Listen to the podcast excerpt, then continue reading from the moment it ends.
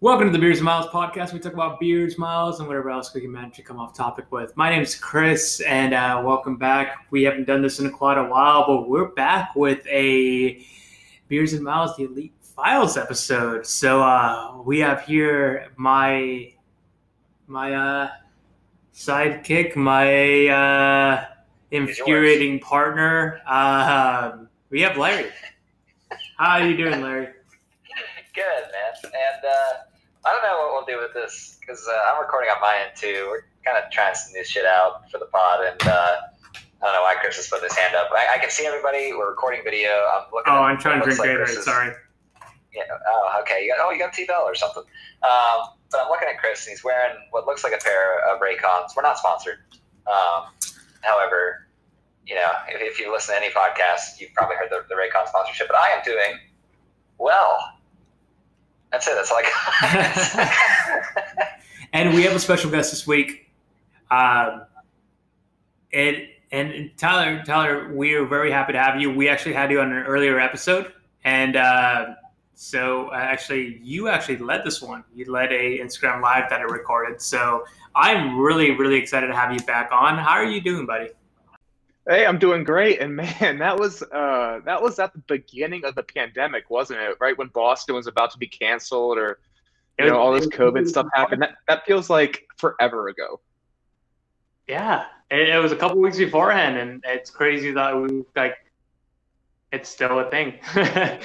so I mean, I was it's so crazy. I was walking around the French Quarter. I live in New Orleans. I was watching walking around the French Quarter this past weekend and I saw on a on a building, like on a shop that's been closed since the start of this thing that they said by order of Mayor Cantrell, we will be closed as of and it said March 15th. Good. And it just blew my mind that we are in August now and this is still going on. And it feels like two years ago, but it was only five months. yeah. It just completely just, you know, as time warp is real. Uh, it's insane. It's insane. And um, yeah, before we start this episode, like we do with everything, um, or at least one of us is Bob beer. So uh, here's the beer for you guys. We have Pilsner Urquell. It's a Czech Pilsner. So we have to put a beer in the Beers and Miles podcast because uh, we always have to have beer in here. Um, but yeah, we have a Czech Pilsner for this episode. We want to have something a little bit more refreshing because we're back to training, buddy.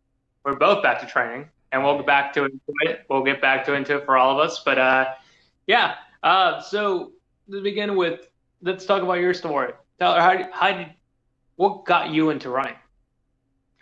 I think it was just the overall feel for the thrill of running. Um, when I first started running, I was, I think, nine years old. My mom remembers that I really wanted to try this um, this run called to Grenoble and Bach. It was this classical run with like classical musicians playing the entire 5K at, at uh, in back in Delaware where I'm from, and she just remembers how how much fun I had doing it, and I just kind of stuck with it there. I went to a summer camp in New Hampshire, and there's always this four mile run at the end of end of the camp where it'd be a competition between all the campers and staff. And i would usually do pretty well for the campers at a young age you know 10 11 12 and by the time i was a counselor there you know 16 17 18 i'd win the thing. And during that time i was also in high school running competitively at, at mount pleasant high school in delaware um, you know i had originally gone out for baseball but i got cut after my freshman year and then I went to the land of misfits, as it is with uh, you know cross country and track and field. They were so welcoming, and I knew I had a little little bit of a knack for running. I wasn't the greatest, but um, I I went through there, and then I went to uh, college as a walk on to the University of Delaware. I wasn't too great there. Um, it was just all the thrill of it and the, the, sense of competition and. I think that for the same reason that I like to to go to the gym so much, you know, Tyler runs lifts is my Instagram handle. So there's the combination there um, that both running slash the track and iron slash the gym does not lie. Like you get out of it what you put into it. And if you can't run whatever time you want to run, if, if I want to go sub 110 in the half marathon and I don't do it that day, I couldn't do it. There's nothing your body wasn't ready for it. The conditions weren't there, but mainly you didn't will yourself enough to go do it. And lifting, if I want to lift, if I want to bench press 315 or do you know, do the combine, NFL combine for reps 225. And I can't get it off my chest. I can't lift it. The iron does not lie. The track does not lie. Our feet don't lie. I think that's what I love about it because it's it's also about accountability. Like you need to grind, you need to get out there, and you need to do it yourself because no one else can help you. So when at what point did you start implementing weightlifting into your routine? Was that something that was happening in high school? Was something that happened post college? Like when did the lifts part of Tyler Runs Lifts become such a integral part of your life? I mean, I guess when I started my Instagram account because Tyler Runs was already taken, and I wanted to have. No, I'm just kidding. Um, I, I guess. I, I, I, guess it would go back to. I mean, I didn't really lift too much in high school, um, and then when I got to college, you know, every campus allows you to have access to the campus gym, and I would go there and I'd lift a little bit. I wouldn't do too much, but then after college, I think it really picked up because um, I kind of got mixed up in some bad stuff after college, and I uh, had a bad injury uh, due to some bad stuff that I did, and um, it just it hurt my knee to the point where I didn't trust it to run. So what was the next best thing? Be to lift, be to go to the gym and dedicate myself there. So I just put as much effort into the gym as I did my training, and it just kind of stuck. Like I said earlier, that the iron doesn't lie, and I loved the feeling of progress. Whether it be me trying to get my bench to a, a higher level, whether it be me trying to do reps of something, whether it be me trying to get my name up the comp- competitors board. You know, every gym that I've been to, I've loved because it has this competitors board. Like either you know the strongman board that I'm never going to get on. You know, I'm not going to be squatting 500. I'm not going to be benching 400 or deadlifting 700. I mean, those are the marks it has to get on those boards. But they have like an athlete board where you can do the most tire flips you can in five minutes, or you can do the most uh, push-ups you can do in a minute, or as many sit-ups in a certain amount of time consecutively. And that's what pushes me. And that kind of got me there. And then once I fully got back into competitive running at age 30, so I took eight years off after college. Um, I just kind of continued my drive to want to stay in the gym because it made me feel good. I mean, so, looking good. Go ahead. So was that, was that something that when you when you put that into like weightlifting, was that something like that competitive at, like attitude? Was that something that you had already driven into you from running that just transitioned into weightlifting, or was that kind of something a new fire that was different when it came to weightlifting, and that transitioned over to and even and I guess a secondary question there too was that fire from weightlifting? Because I kind of want to dig deeper into that transition from like eight, eight years is a long time. Yeah, and eight years is a long time from going from like competitive running at the D1 level and and knowing that you did steeple and you did some of these tougher events, you did weightlifting for quite a while, and you stopped running for eight years. And there's not many people can stop running for eight years and come back to competitive running. So I would love to hear a little bit more about that transition period of what what's the decision to say, let's give this another shot. I'm also surprised. All right, where do? You... Sorry, Sorry not not to cut you off. Uh, it's difficult with video recordings, uh, but um, uh, I'm also surprised too, like the whole knee injury thing, like that you decided just to transition directly into lifting, being that that's such a hard sport on your knee. So after Chris's question, I'm kind of curious about that too. So I guess let's, let's put it this way: let's let's let's say were you always very competitive in that kind of way to begin with, and then let's talk about um, your like your decision to transition over from like uh, transition after the knee injury to go to weightlifting, and then we'll go from that eight years from there. All right. So, um, yeah, I've I've always been competitive. I think almost unfortunately it it kind of drives me into the ground with a lot of things. But as soon as the running went away, I, I knew I needed something in there, and I didn't I didn't take up cycling yet. Uh, that's something else I added recently since I moved to New Orleans at uh, age 30. Um, but the competitive fire was just always there and and through lifting it kind of once I touched the iron for the first time, once I started benching for the first time, or you know, I, I wasn't squatting. I didn't trust my knee enough, so I would just do upper body stuff, and whether it be benching or military press or things like that. I mean, I hadn't lifted before, so those just like a runner, an introductory runner is going to, they're going to see immediate progress. They're going to say, "Oh my God, I can! I, I never was able to run a mile in eight minutes. This feels awesome." then 745 is going to come quickly for them next and 730 and so with lifting i was never able to bench 180 i was never able to bench 190 oh my god 200 whoa two plates 225 this is insane like it just drove drove my competitive fire to the point where i wanted to see how high it could get see how good i could get at it. Um, and just to, to, to finally meet goals of uh, you know I've always had this idea of six two one ninety for my uh, my ideal height and weight, and right now I'm hovering around my my race weight is you know six two one seventy two, um, but one one ninety just sounded right. Um, sounded like yeah, I'd walk around being like a brick shit house, and uh, you know I got to I got to about six two one ninety five, and I didn't like myself at it. Like I was like hell yeah, I got it done but I just look like a goof. So um, I kind of toned it back down. Um, sorry for rambling there a little bit. I hopefully I didn't. Uh, no, it's exactly, your exactly what we're asking for. It's I mean, it's it's it's a very different kind because like I've had quite I asked questions for people that are getting into running, and I have a lot of friends that were big weightlifters, and after the gym got closed, they're like, how do I get into running? It's awful and then them transitioning over to that. Whereas as a long distance runner, how often do we see like long distance runners transition into weightlifting? There's very few and percent that do it. And it's and it, it and it's kind of interesting. You just mentioned how your friends who go to the gym had felt that uh, that hole in their heart after you know during the pandemic when all the gyms closed. Um, that was a major. I I kind of spiraled into a little bit of a depression um, right after the pandemic because my gym closed, and yeah.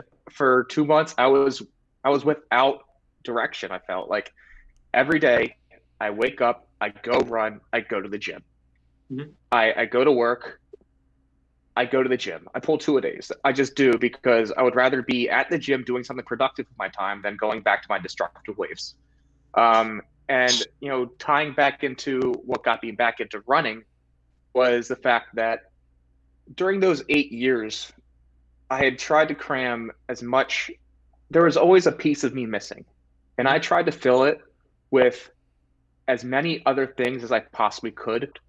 Whether I tried to do whatever else I might have done, trying to force my way, trying to force this piece back into the puzzle that just wouldn't fit but as soon as I ran that first race, as soon as I ran the what was it, the Crescent City Classic, was my first ever race back in 2017. Actually, I got back into competitive running in 2018, but the year before, I just a 10k down here around Easter.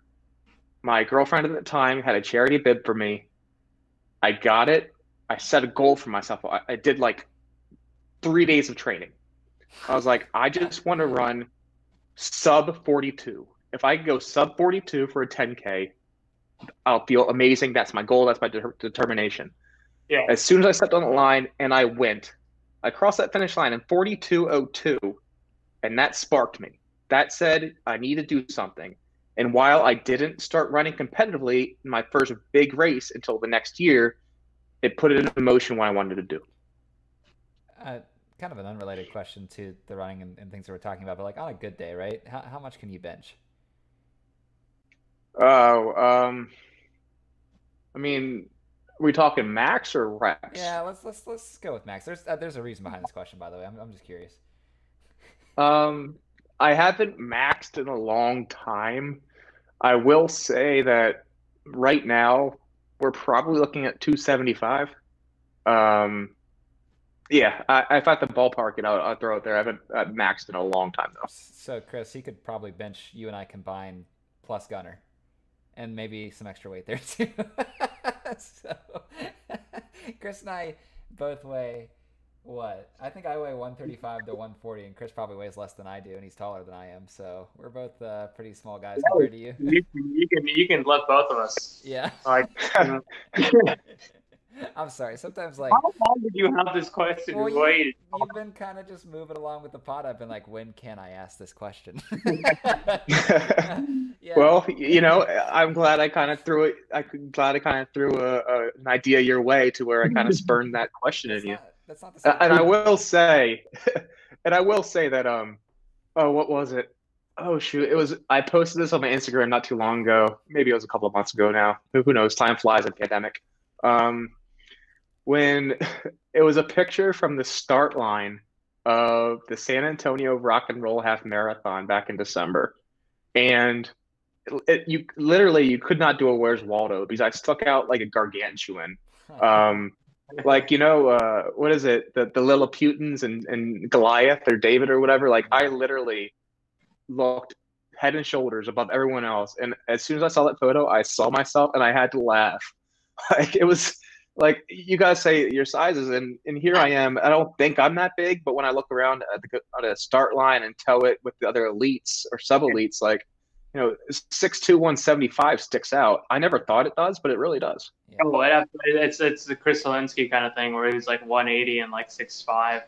It's it's very very different from your typical like uh elite sub elite runner. Like it's so I mean e- even on the topic like kind of coming into it. So like 42 is a long way. I I'm not going to bury the lead and say what you end, you have ended up running, but like 42 minutes in a 10K is a very, very, very long way from where you've actually achieved in the past year. So, where was that moment? Because like you had that moment of spark of getting back into running again, but where was that moment where you said, you know, there actually might be something next? Right.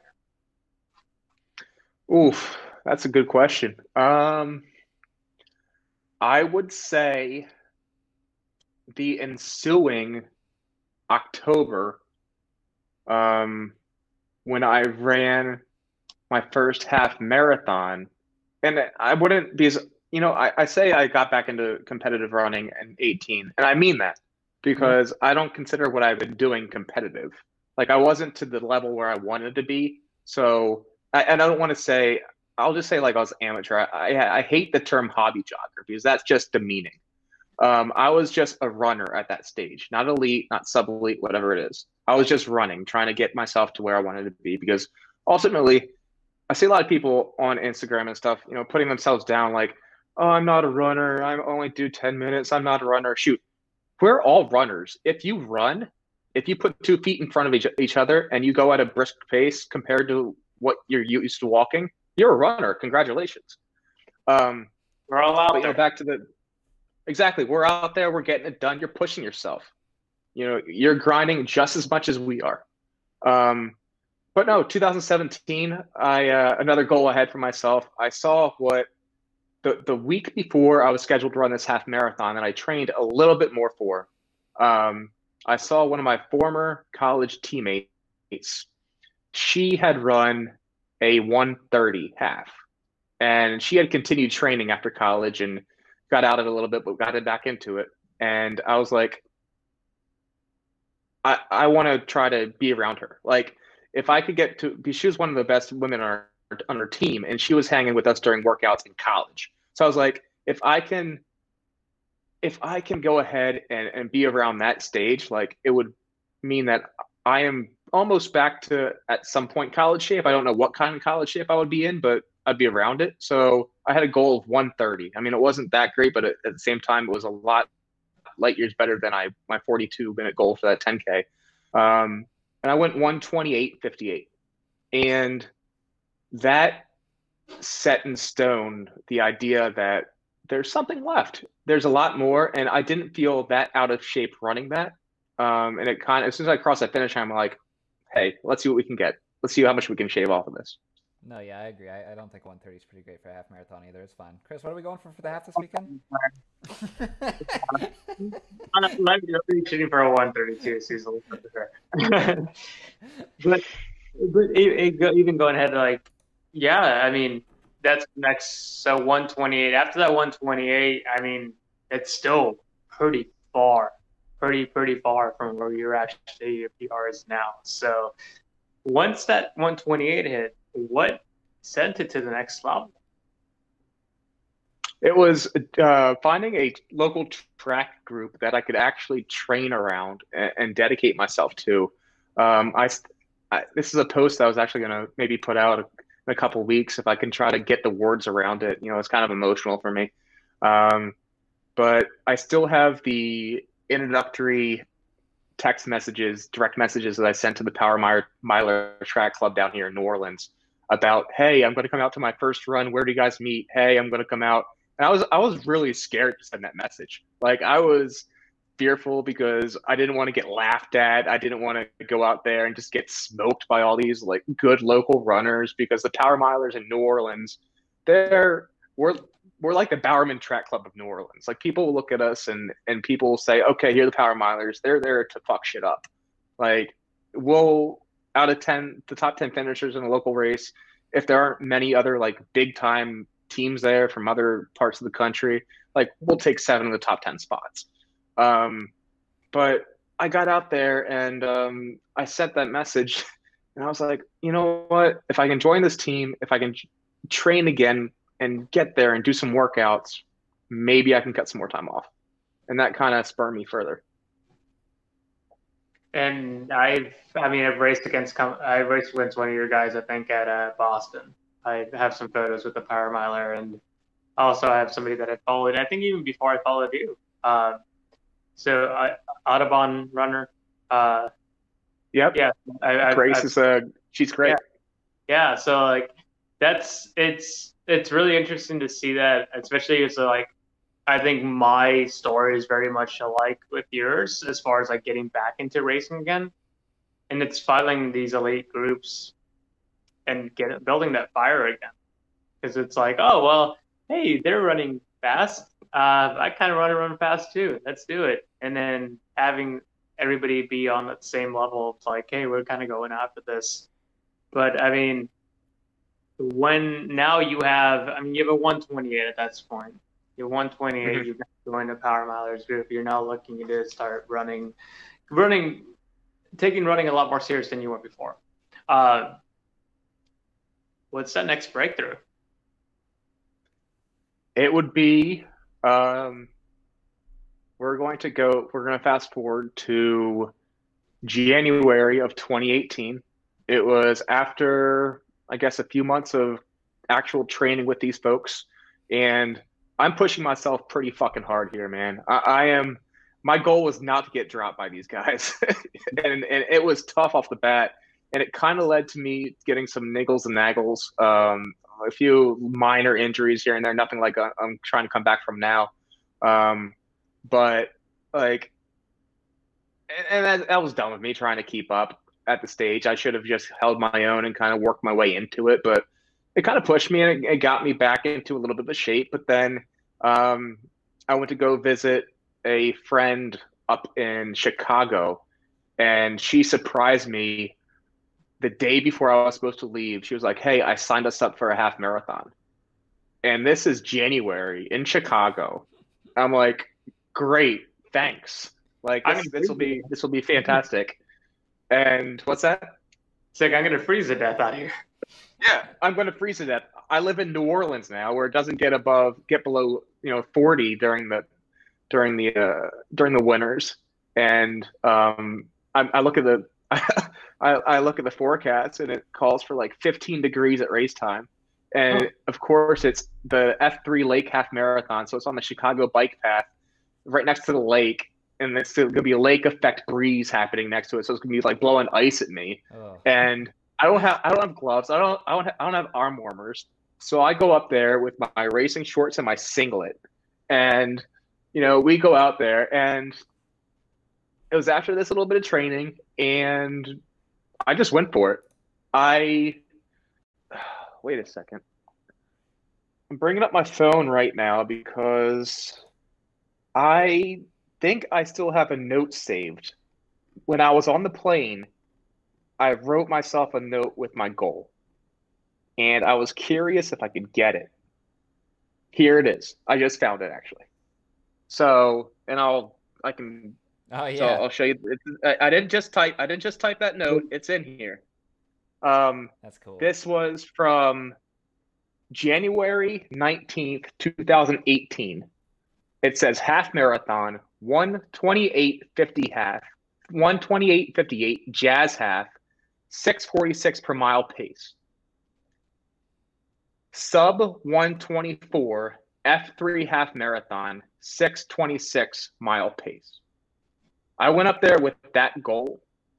When I crossed that finish line in 121.24 and took seven minutes and 34 seconds off my time from October, off a little bit of training, that lit my fire. Damn. That number one, that's incredible, and I'm furious. But number two, like uh, compared to like running in New Orleans, like obviously you're in Chicago, it's freezing. Like uh, air in your lungs, like all that stuff, like the cold air. Did that affect you at all? Did you feel like the the weather was, you know, I mean, obviously not because you still shaved seven minutes off your race time. But like, how did that feel? It sucked at the start, Yeah. but as soon as I as soon as I right, was running and I didn't notice it. I, I honestly didn't. I felt my hands were a little bit cold. I mean, I wish I had gloves, but I don't like to run in arm warmers. I don't like to run in sleeves.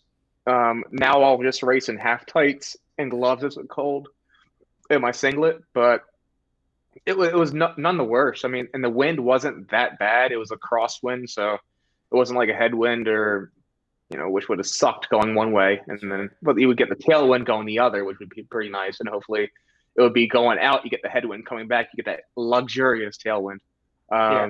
But no, no, it, it felt fine. Like I, I warmed up really quickly, and um, afterward, once I finished, oh, I, I got pretty damn cold because you're all sweaty. Your Yeah. body just wants to do that. So I quickly got into whatever I could find into, and I put like on three race shirts. And I was just, you know what, these are going on. That's fair. Yeah, I assume the adrenaline probably took you for most of that, so that's probably yeah. Go ahead, Chris. Let, let's move forward to uh, your Boston Marathon qualifier. All right. Um, that was the grandma's uh, full marathon in June, I believe, June 22nd, uh, the day before my birthday. Um, I actually signed up on that on a whim. I had no, I, did, I had no dreams of running a marathon ever. Um, but it was in February when um, a friend of mine, Mia, uh, she helps she helped co-lead a thing called November Project down here, and it's like a, a great national free fitness movement that pandemic has kind of slowed it down, but there are a lot of at-home workouts, and they're we're in like 65 cities now, which is awesome, uh, completely free. Um, but she was like, "I want to go run a marathon," and I was like, "Yeah, I'll run a marathon with you too." She said, "Well, I'm thinking about running this one in June." I said, "Let's sign up." So I went back home that night. I went on the Grandma's Marathon website. Uh, I went to their registration, put my credit card info, hit submit. As soon as I got that confirmation email, I said, "What the fuck am I doing?" Like I've never run. I've never run more than 16 miles in a training run, even back in college. Yeah. Um, I just, you know, almost beat myself into hell trying. To, I, I, I mean, I, I felt no worse for wear after, like, immediately when I crossed the finish line of that 120. So immediately after that, you're you're you signed up for it. Now you're Yeah, so you know, as soon as I saw, like I said, I was like, "What the fuck am I doing? Why the hell did I just sign up for this thing? I've never run more than uh, 16 miles in a training run, and even though I was fired up once I crossed the finish line at a half and you know 121, my body was beat to hell. I'm just like, I'm not. How how how am I going to race 26.2? But anyway, I, I signed up and I got the training and I threw the most haphazard training thing together in my life uh, because I never ran a marathon. Um, it was in the middle. It was going into the summer months, and and no one's going to be running a marathon, and no one's going to be training through a marathon in the New Orleans heat. Um, I mean, I was trying to this year with Chicago, um, but no one in their right mind trains through the New Orleans heat for a marathon, let's say. Um, so we didn't have something for the in my training group. We didn't have a marathon group, so I pretty much did my own plan, pieced together a whole bunch of other things I found through different mediums, and I was like, you know what? Let's see what happens. So I got on the start line. I don't have a nifty iPhone uh, note for you guys. I can just tell you that my my original goal was sub 250. My pie in the sky goal was 245. And being the absolute competitor that I am, I made the 245 my main goal. It wasn't pie in the sky. It was what I wanted to do no matter what. Um, so I got out there and I just, as soon as I crossed 13 point, crossed the half, I realized the marathon distance and the half marathon distance were my favorites. Like, fuck everything else. You know, the 5K, 10K, everything I did in college. I now live for the half and the full. It just feels right. It feels like where I should be. It feels like home. Um, but anyway, so um, I I felt in a groove the entire time, and uh, I crossed the finish line in 248.37. It was better than my original A goal. It was still less than my newfound A goal.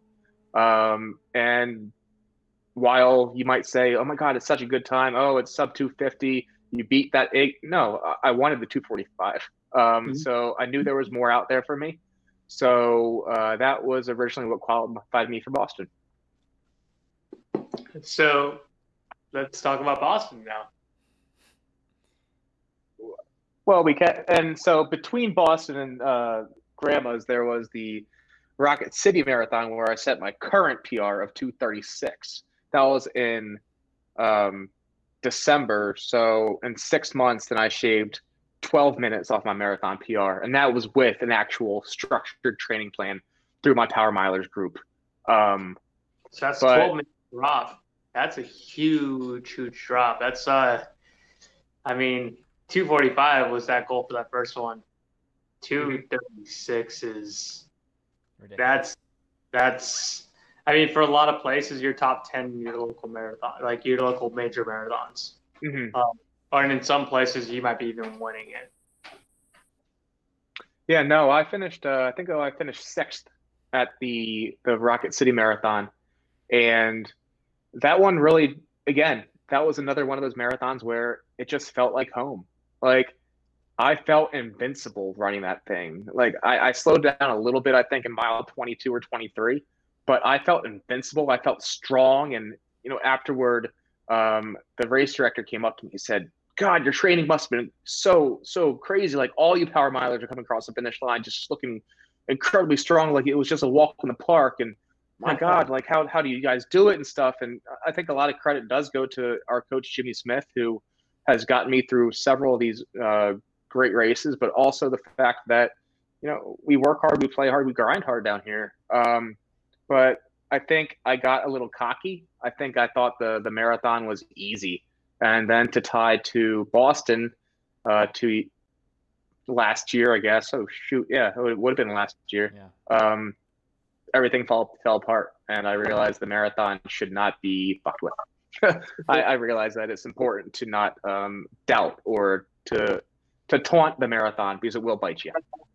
So Larry, I'll take I'll let you take control for a little bit for a little bit of these next like couple minutes and ask some questions about Boston because this Larry's goal, net, like eventually, is to qualify for Boston himself. So start. That's ask, awesome. Ask yeah, away. I'm ask just, okay, yeah, because I do have a lot of questions about it. Number one, I guess like obviously the experience is a little bit different this year because of virtual and all that stuff. But like being being mm-hmm. like actually at Boston and the crowds and everything, like is it because you've run other marathons? Is it different from other marathons? Like, do you feel the weight of like what Boston is compared to other marathons? Like, how, how was that experience for you? Yeah, man. Um,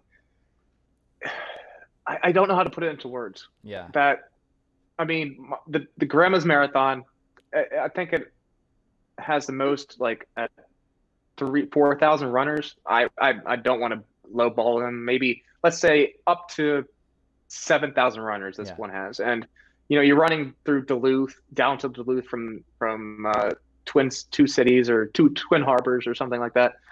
uh, and just you'll see people on the side of the road cheering. I mean, it's not anything like a major. And then I run the Rocket City Marathon, and it's you know five thousand people. We're running through Huntsville, Alabama, and then my next marathon is Boston. I've never run a major before. Yeah. And you you get there and you feel everything. It's from the moment that you get that confirmation email that you're going to be running the Boston Marathon to the minute you get on to the minute you land in the plane, everything you see is Boston. You know, the blue, the yellow, Boston strong, everything. And it just levels with you like this is this is our Super Bowl. This is our World Series as runners. And you go to the expo and it all hits you and you get your number and you see other people from other countries and you see all the flags from all the countries that people are going to be running for. And then you realize that all the greatest marathoners in the world have raced here. Um, there are so many co- competitions. This is the world's old, you know, this is one of the oldest marathons in the world. And they've run the same route each time. So you're follow, you're literally following in the footsteps of all these people. And when you get on that bus and you go out and you wait in Hopkinton and you're just there and it's like I think the the race doesn't hit you there yet. No, because you're there, you're just in the paddock, you're hanging around.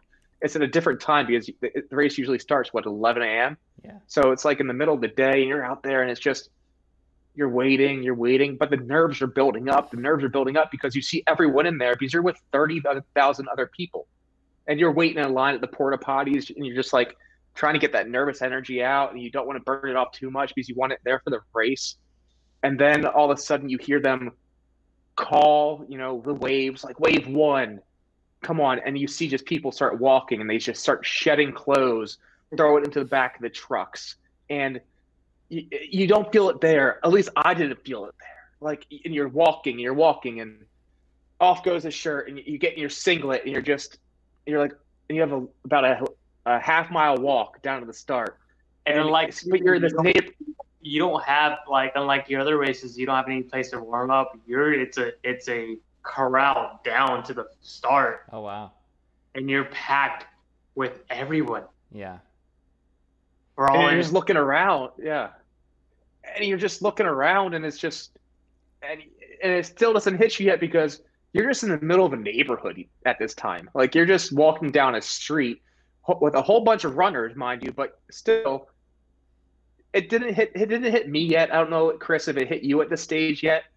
But as soon as you make the turn and you, you, then you go down to the porta potties and then you make another turn, and there it is. Like you see the start, you go into the corral, and then once you wait in the corral before the Boston Marathon, that's when it hit you.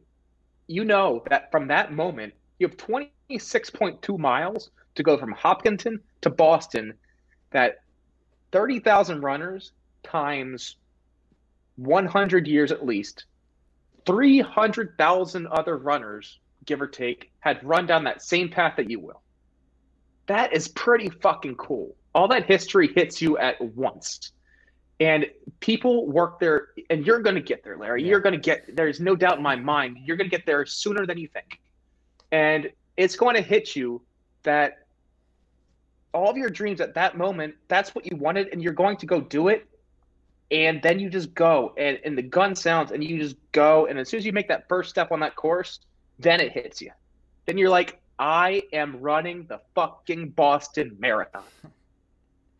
Oh. It's, it's so funny because like for me it was very much like when I signed up I was like well everybody says I should do Boston. And I I mean I didn't have a long break that you did. I had maybe a year or two break after college. I was like oh well marathon running, I had it kind of the same way as you did. It was like after I signed up, I woke for me, I woke up hungover and I was like, I signed up for a marathon. What the fuck? and then and then I got my qualifier 241. So both of us were in that that that first section, and at that point it was like, oh well, fuck, I, I guess you should do it. And uh, but the one thing was like going through that with my mom and and uh, and Sig, that the guy that I met from Mexico City, that I toured through the entire weekend. Uh, funny enough, met, uh, Instagram is crazy. Uh, he said he didn't. He was kind of he's going blind and he didn't really know anybody. And it's first time in the states, and he's doing this for his brother. Wow. And we we we toured him through. I was like, hey man, where are you staying at? Somehow staying at the same hotel I was. Like That's amazing. how that happens. And I was like, dude, we're staying in the same place. I'll come with us. My mom and my brother told me like, hey, we got a hotel. I didn't even pick the hotel. My mom and my brother picked the hotel. They told me a couple weeks beforehand. I didn't even like classic me. I don't plan anything. yeah.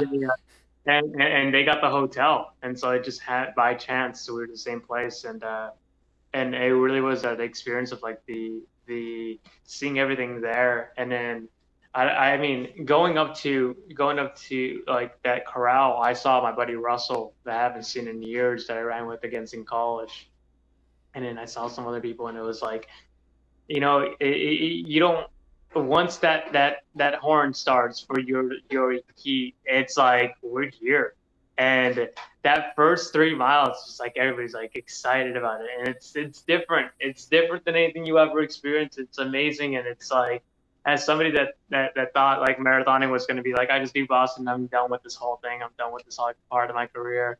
I think I'm done with the competitive running. It made me fall in love with it again. It was.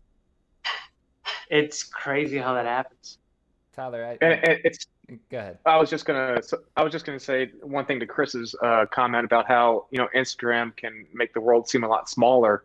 Um, when I was when I got into the starting corral, I felt a tap on my shoulder, and uh, it's a guy that I had followed and followed me for a long. And, and Chris, you might know him. He's a uh, faster with Julio.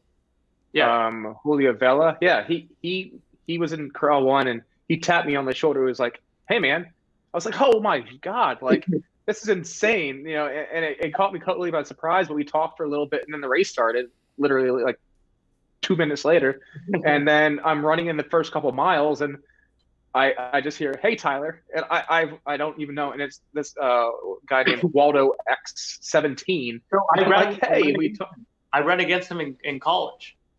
did you? Okay, He ran against Waldo. He ran for Whittier College in, in California. We're in the same conference. Small world.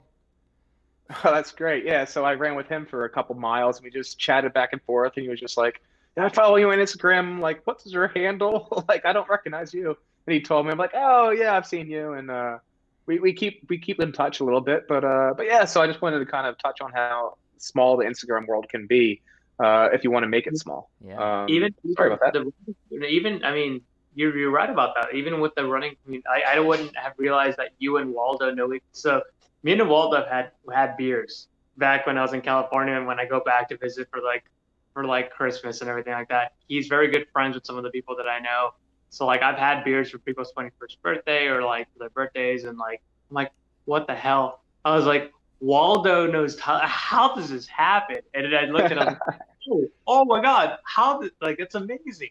And I, I, I took photos with Waldo and uh, Waldo after the actually that marathon uh, because there was some like Whittier guys and also like my old teammate from college, Jaden, was actually raced it too.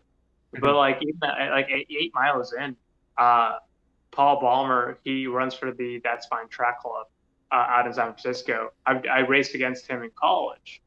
Um, his senior year would have been my, so- my sophomore and freshman year, and I saw him in this group. And I passed him at eight miles, and they kicked my ass at the second half because they negative split around. Yeah, they, they destroyed me. I have them in a couple of photos with me, um, Those but then they water bottle. mowed me. that water bottle with a giant like Yep. they were a team and like they there's a picture I think I don't know if it's the Oakland Marathon, but they all finished hand in hand. Damn. They're a very very good running group. I mean, I think Paul ran sub 15 in college. Like those guys are legit. I mean, they came they went out to Boston to have some fun, and they kicked the crap out of people second half. Tyler, I Hashtag track club goals. I did want to throw in that uh, the way that you described the Boston Marathon, the experience and everything. I just want you to tell me a bednight, bedtime story every night for the rest of my life because I feel like that was just like it's like set the scene perfectly. I was like, man, I'm I'm there. Like I'm already there, guys. so no, I got you. I got you. okay, thank you. Unfortunately, let's talk about the transition because uh, let's talk about nightmares for Boston because you've talked about it a lot on your Instagram. let's talk about the Boston, like the the other side of what Boston feels like, because I felt it too. Um, as as amazing as the highest of highs, you can feel the lowest of lows, especially if you're not used to training hills. Um, I did a workout. Um, what was I forget what the workout I did was. It was oh, it was a cut down run. Um, you know where we get down to like um, marathon pace minus 40 seconds in the last mile. And I did this, um, and that's over, I think, a 20 mile long run. And I did this on a hill route that I frequented for my training this year for Boston. Um, and I hit that. I smoked that workout. I was like, oh, yeah, bring on those Newton Hills. I'm going to knock the fuck out of them. And I went through half feeling great. I mean, and I went, yeah, this is amazing. Oh my God, these hills have nothing. I I did the Folsom Road. I mean, what are these Newton Hills all about? Yeah, those were famous last words because as soon as I got into those, they knocked the shit out of me. Um, I just struggled and I was almost brought to a walk. I fell off pace horribly. And by mile 21, I was broken. I had doubted myself. I thought about dropping. I kept pushing because I my family had flown in from Delaware, drove up from Delaware. My entire family, my mom, my dad, my sister, my brother-in-law, and her two kids, um, all came up to come watch me run. You know, and, and in a marathon, you don't. It's not like track. You can't see them multiple times. They saw me one time the entire race and they said I looked so good, but this was right around, I think about two miles left. And what resonates with me in terms of nightmare, I, I thought it as a nightmare before, but now I see it as a learning lesson. I see it as a sense of pride for my future. Um, Chris, you, you know what I'm talking about, and Larry, you probably seen photos. Um, the Citgo sign with one mile to go, it is the iconic where people look strong, they look big in front of. I mean, you have a mile to go in the Boston Marathon, you're ready to crush it. Yeah, you're you're ready to smash a huge, you know, and, some of it's, it's mostly downhill, minus the the underground, the under uh, the tunnel you got to go under on Commonwealth. Everyone looks strong. The photo they got it. I'm walking. I'm walking at mile 25 of the Boston Marathon in front of the Citgo sign, and that, like I said, it, it was a nightmare to see at first, but it's been a sense of determination and pride that I do not want that ever to happen again. I want to train myself to where that won't happen again in any race. And it was not only in running, but in life. Like, I just can't let that feeling ever happen again because, as great as I felt going into it, that sucked everything out of me. Um, and I mean, I had goals of I shouldn't have shot for it, but I had goals of a sub 230 in Boston that year. Um, I would have, yeah, I would have been content. My my teammate who I trained alongside most of the, my training cycle, I believe he went 234, 232. That would have been fine for me if I just kept pace with him and didn't at the start. I got in my mind that I was going for that sub 230, so I got on pace and went for it. That's probably also the reason why I created in that second half. Um, but I just wasn't hill ready. And I was a mental midget that day, and it just it, the race bodied me, and the marathon taught me the lesson that day that you cannot take it for granted. That no matter how great you think it is, how great I thought I was after Grandma's marathon, and no matter how strong I felt after the Rocket City marathon, 26.2 miles is going to humble you at some point that was when it got me. Oh yeah.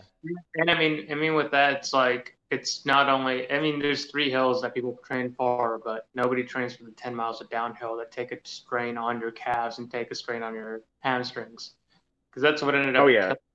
I mean, if you did three three big hills like that at mile three, it wouldn't be an issue. But The fact that it's like you have 13 miles of a big like downhill, and then you have that mile like really steep downhill at 14 even though it's like only maybe 200 meters, like 200 maybe 400 meters, it kills you.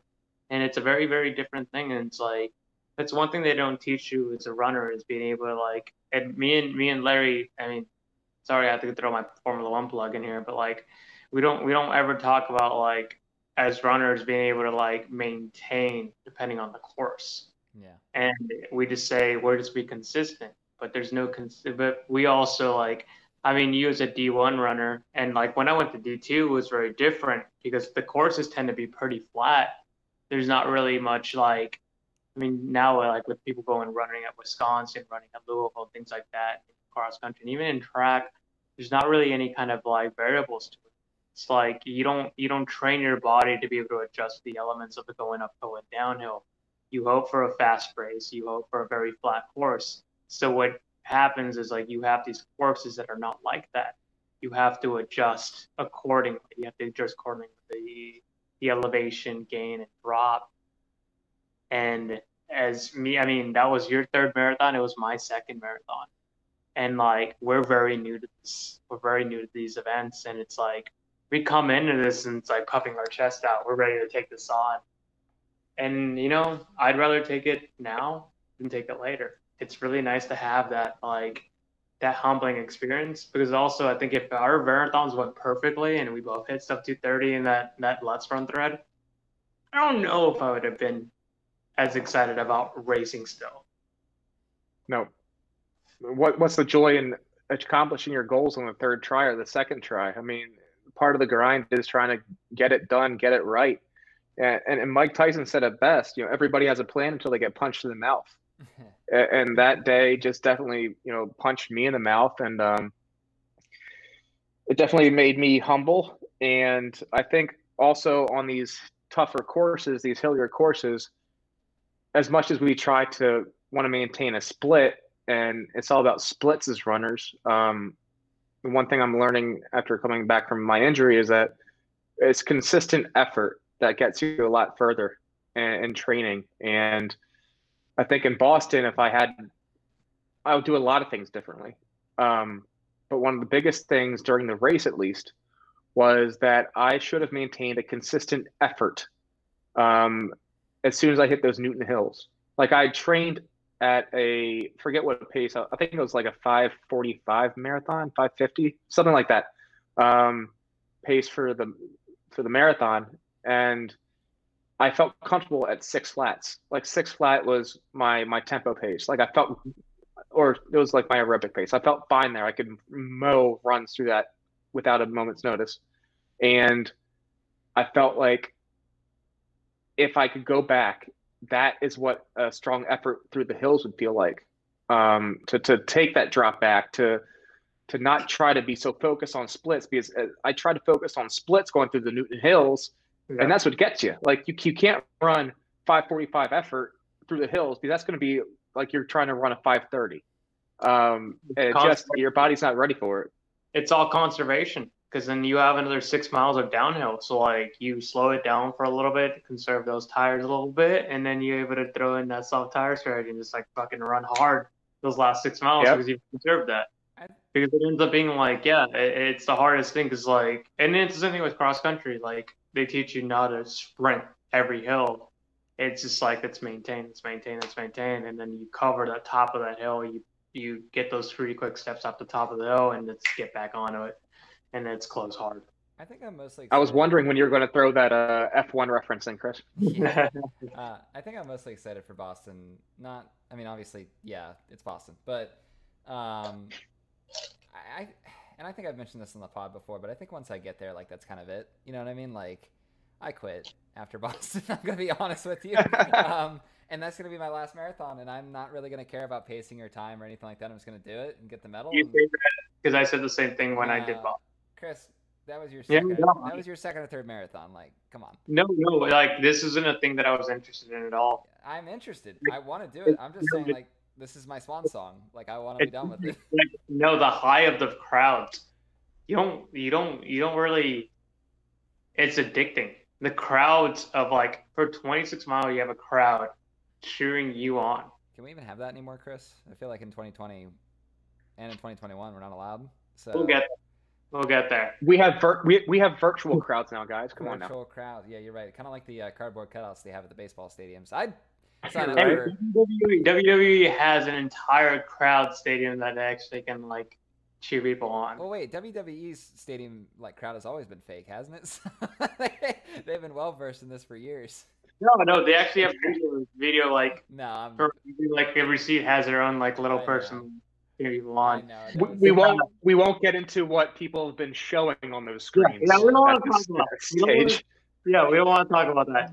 We- So, uh, following Boston, uh, you had a pretty pretty great year coming out of that. Like you were able to take a a pretty rough Boston experience, and uh, just from seeing you both on Let's Run and even on Instagram too, um, some big big breakthroughs. Um, so talk about that. Let's talk about your half marathon. Um, you know, uh, that kind of started coming back from an injury. Um, I I pulled my hamstring really, really bad playing disc golf of all things. Um, it was actually, I actually str- pulled it when I went to go take a picture for Instagram.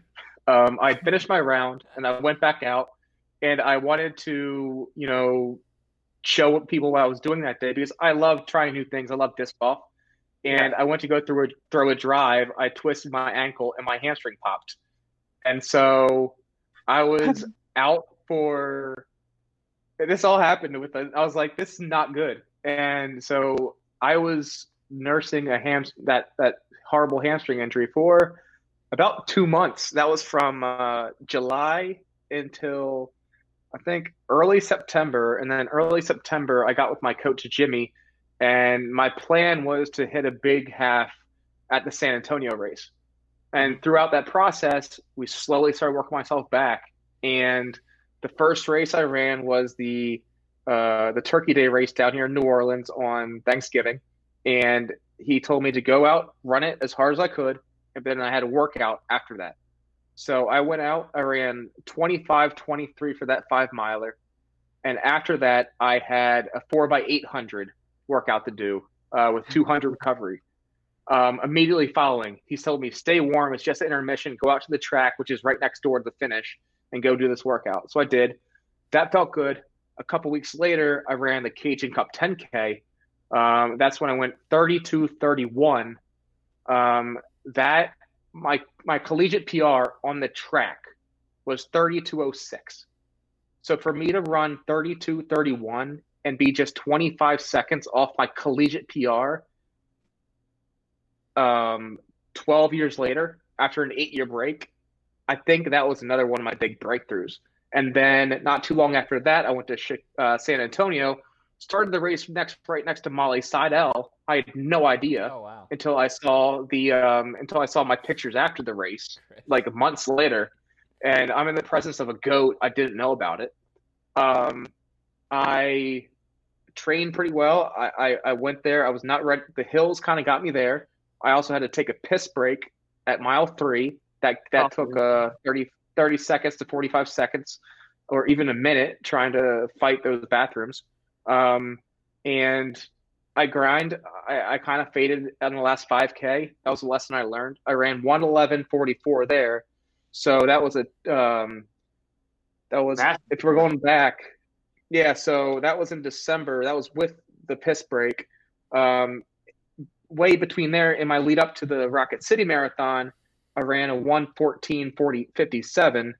So so I shaved off seven minutes of my um, half marathon PR from January to October of 2018, and then I didn't run another competitive half until I ran um, the the San Antonio. So I went 114.57 to 1 111.44. And if you're counting at home, going way back to the start of this podcast, when I ran my first 10K, it was 42.07, and I went down to 32.31 in a, a couple years. With consistent training, dedication, and that's the competitive nature that I have, I just want to see how fast I can get. And then now I think we're talking about the half that you're talking about, Chris. Um, when I was, uh, it was the, the the local rock and roll half marathon here. Um, my goal was to go sub 111 I wanted that to be able to qualify for the American Development Program at the Chicago Marathon. Um, and this was also part of the a new initiative that the the Rock and Roll Series wanted to do. It was for like the American uh, Development Team thing. I forget what it was called, but they flew in a couple teams to race. Uh, it was a four team race, so we went up against uh, the Hardworking Track Club, uh, the Boulder Track Club, and somebody else. We finished uh, third, but um, but I had a goal to go sub 111 there, and that was a day where everything clicked. This is actually a post I'm going to be putting out on. Uh, you know, we're talking about this on Thursday. I'm I have a post scheduled to go out tomorrow about this, um, kind of recapping a, a PR there I ended up ended up running 109.32. Um, so, and I still have a lot of room to grow, but that really even more fueled my fire, and that gave me so much confidence going to Boston. And then I got hurt, and I guess if it was if I was going to get hurt, it, it this is a great time to have that happen. It's just infuriating. 109 for a half marathon. I'm going for 135. I just I ask but, this a lot of times when we do the elite files, but why are we doing this, Cris? Why? also, like consider that, like top, there, there's still talent to it. So, like, oh yeah, Tyler, you, ran for a D1 school, whether you walked on or not. Like, you still have enough talent to be on the team like there. So, like, talent, especially if you're still exercising, you're still putting in that. Like talent doesn't necessarily go away, but being able to tap into talent, take especially after a long hiatus, takes a ton of work. It's still there, but it takes a ton of work after a long hiatus like this, and that's really like one thing that I've seen. It's, I mean, we've seen people that are talented that don't ever take the potential uh, because they're just lazy um, and then you add on top of it just like a different kind of like exercising routine. It's, and it's really cool to see that. It's like you're a talented athlete, but this wouldn't happen if you hadn't had yourself working hard to do it. Like you, you couldn't half-ass it. I mean, you even talk about it early on. You just doing a couple runs a week, you got to 42 you getting consistent to it, it took a couple of years to get back at it. Hmm. Like it's not a thing where it's like, oh well, next year I just ran 69. It just didn't happen like nice. that. It took a couple hmm. years of just running pretty. it took a couple years to do it. It's just uh, it is it is something that like it's a combination of like it's hard work and consistency. And regardless of what who you are or what you are like what talent level you're at, this isn't and it's the same thing that you're talking about with weightlifting. This isn't a thing where like you can just half-ass especially at the next level especially if you're trying to get mm-hmm. higher you're trying to get lower time. It's like it doesn't work that way. Um, logan's not understanding that as it's run more and more it's it's it's stacking them on stacking them on and doing it right. So it's building a chain yeah what is 69 minutes in uh, in terms of like actual pace five nineteen. Uh, uh, yeah, five five eighteen was my overall pacing for that day. Jesus. Yeah. good, good. I mean, considering that forty two is twenty one flat, so it's like six fifty a mile. Um, that's that's that's, that's put that perspective of where that's coming a couple years. For yeah. for ten k running forty two minutes, it's about it's about six fifty or six forty eight and you're going down to 518 for a 10 for, for a a half marathon. That's that's amazing. Um, now, we're, we're, let's and you know honestly, I think at this point, uh, considering like I think we got into a good a lot of good topic. If if you're cool with this, I'd love to have you back on it because I kind of want to go into a little bit deeper on the second half of this I think there's a lot of talk about with in regards to like what happened after. And I think that's really yeah. where if, if you're cool with having another another podcast with us for next week, I'd really appreciate it. Uh, because I think there's a lot of things that that you can provide a lot of like really good uh, insight into somebody that's completely like I mean tearing something and coming back from it is very very different. So I think it's a lot of for sure content that I think we can we can really dig into and even as get some questions involved about coming back. Um, oh, I'm I'm down. Awesome. So I think we'll cut it for right now. Uh, Larry, we'll we'll we'll, uh, we'll, we'll do this. Uh, we'll, we'll, cut from there. Uh, but uh, yeah, so I really appreciate you being on this one for this first half. We're gonna have you back for the second half. Uh, you could follow me at Beers and Miles, uh, beersandmiles.com. You follow the Beers and Miles podcast on uh, Spotify, uh, iTunes, Stitcher, Anchor, anywhere you can find a podcast. So, Larry, where can we find you at? Yeah, you can find me on Instagram at Fadley underscore. That's F as in Frank, A D as in dog, E L E Y underscore. You can find me on Twitter at Fadley, no underscore. Um, you can find me on email if you guys want to send us questions for the podcast. Find me at questions the number four. That is the number four, not spelled out four. Uh, questions for Larry at gmail.com. And you could also probably find my vehicle if you look around Columbus often enough because it is my last name on my license plate. Go ahead, Tyler. Where can we find you, bud? Um, at on Instagram. Uh, at Instagram, yes, that's me. No, um, on Instagram. I'm I'm uh, I'm kind of a big deal. Um, on Instagram, you can find me at Tyler T Y L E R underscore runs underscore lifts. Awesome.